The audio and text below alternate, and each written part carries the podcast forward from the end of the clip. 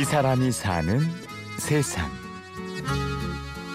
광개토 대왕의 비문을 통해서 우리가 알 수 있는 역사적 사실은 설명할 수 있을까요 혹시? 광개토 대왕 능비의 고려가 신라와 가야에 진입하고 해적을 아 외구 외구를 보내내었다. 조금은 어색한 발음으로 우리의 역사를 공부하는 학생들. 그들 곁엔 항상 이 사람이 함께 하는데요. 예, 정현경이고요. 예, 지금 현재 한국 외국 인력 지원 센터에서 자원봉사로 한국어를 가르치고 있는 강사입니다. 저희 학생들은 그 우리나라에 고용 허가제로 이제 그 제조업 같은 데에 일을 하러 들어온 근로자 들이고요. 이제 저희 센터 오는 친구들도 다 그런 친구들이죠. 그래서 외국인 근로자 친구들이에요. 외국인 근로자들에게 우리말을 가르치는 현경 씨. 벌써 4년째 자원봉사를 하고 있지만 그 시작은 결코 만만치 않았습니다. 토요일 날 올라와서 일 마치고 올라와서 일요일 날 이제 센터 자원봉사하고 그날 무궁화 타고 내려가거나 아니면 토요일 날 이제 대구에 일이 그 학회 일이 있으면 다시 일요일 아침에 올라와서 이제 4시간 동안 이제 기차 안에서 열심히 이제 교환을 만들어서 이제 수업을 했죠. 근데 그렇게 1년 동안 무궁화 타고 왔다 갔다 하면서 자원봉사 한, 한다고 할 때 주변에서는 저한테 뭐라 했어요. 정신 차려라 뭐 이랬는데 근데 되게 그 이 친구들을 만나는 게 되게 그때 당시 되게 저한테는 되게 신선한 자극이었어요. 열심히 살게 해준 그 시작이었죠. 현경 씨가 이 일을 멈출 수 없었던 건 고된 일을 하면서도 배움의 끈을 놓지 않았던 그들의 열정 때문이었습니다. 그리고 그들에게 한 발 더 다가서기로 했지요. 그들에게 이제 약간 삶의 질을 이렇게 도와주어야 되겠다는 생각을 해서 제가 별도로 자꾸 이렇게 방학 때 프로그램을 만든다거나 그들에게 한국에서 생활하는데 좀 행복할 수 있는 그런 길을 주, 이렇게 좀 열어주기 시작하다 보니까 예, 일이 자꾸 커져서 지금 여기까지 온 거죠. 사실은 처음에 그냥 만약에 그냥 한국어만 가르치고 땡 했으면 여기까지 안 왔을 것 같기도 해요. 그냥 일이 자꾸 커졌어요. 자꾸 해마다. 외국인 근로자들의 삶에 다가간 맞춤식 수업.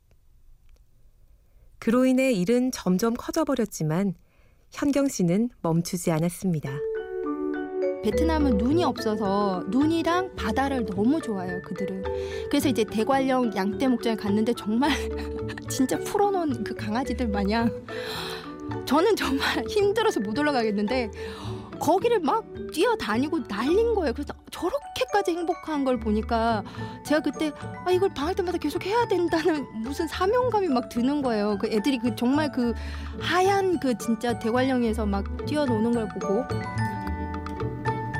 우리나라의 삼면을 보여주겠다며 동해 바다와 서해 섬으로 MT를 떠나기도 했고 시간을 내서 고궁을 찾기도 했지요.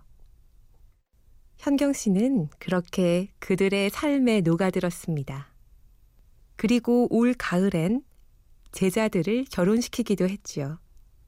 제가 그 우리 반 막내가 22살에 만나서 지금 27이니까 이번에 결혼했어요, 이번에. 9월 20일 날.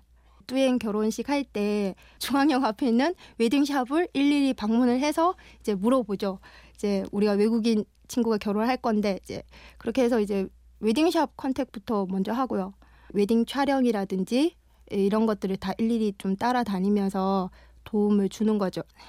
네, 이번 친구는 정말 아들 장가 보내는 기분으로 정말 아들 장가 진짜 보내는 기분이었어요. 네.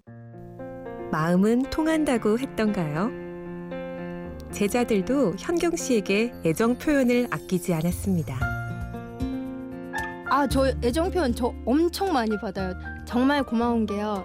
제가 이제 혼자 살고 있으니까 잘 못 챙겨 먹는다고 먹을 것도 잘 이렇게 챙겨주고요. 그다음에 생일 같은 경우 우리 집 앞에 와서 선생님 그냥 나오라고 뭐 나갔더니 애들이 막 surprise 파티를 해준 거예요. 막 케이크에 꽃에 뭐 이렇게 처음에 막 샴페인까지 터트리고 막 이래 두던데 표시나지 않게 항상 고마움을 표현할 때가 많아요. 물론 그런 거 잘 챙겨요. 뭐 그 쌤 식사하셨냐, 뭐 먹었냐, 무슨 엄마 잔소리처럼. 현경 씨는 말합니다. 나만 그들을 가르치는 것이 아니라 나 또한 그들에게서 배우고 있다고 말이죠. 주어진 삶을 최선을 다하는 어떻게 보면 남들과 경쟁보다는 내가 맡은 일에 내가 최선을 다하는 내 모습을 지켜내는 그들. 저는 그게 정말 그들한테 배울 점이라고 생각하거든요. 주어진 삶에 그냥 책임지는 그 진짜 인간의 모습들 보는 것 같아요. 좀 더 이렇게 편하고 이런 거 지향했던 사람들이 다시 한번 이렇게 과거로 좀 돌아갈 수 있는 그들이 나한테 그런 역할을 되게 많이 했던 것 같아요. 다시 한번 좀 겸허하게 내 삶을 돌아볼 수 있게끔 앞으로 삶에 좀 힘을 주는 네, 그런 것 같아요. 그리고 그들과 함께 걷는 삶을 얘기합니다. 그들의 삶을 보면 뭐 동정 이런 건 아니에요. 그냥 똑같은 인간 대 인간 지금 현, 현 사회를 살고 있는 단지 나라가 다르고 국적이 서로 다른 사람들이고 일하는 게 이제 서로 다른데 누구는 좋고 편한 일만 하고 누구는 힘든 일만 안 한다고 하면 이 사회가 어떻게 돌아가겠어요? 저는 그렇게 보거든요. 고맙죠. 개인적으로 고맙고 그리고 열심히 사는 거에 또 저는 감동받고 덕분에 저도 열심히 살고 뭐 그렇게 서로 돕는 것 같아요. 상생. 이 사람이 사는 세상. 오늘은 누구보다 행복한 동행을 실천하고 있는 사람 정현경 선생님을 만나봤습니다. 지금까지 취재 구성 손한서, 내레이션 임현주였습니다.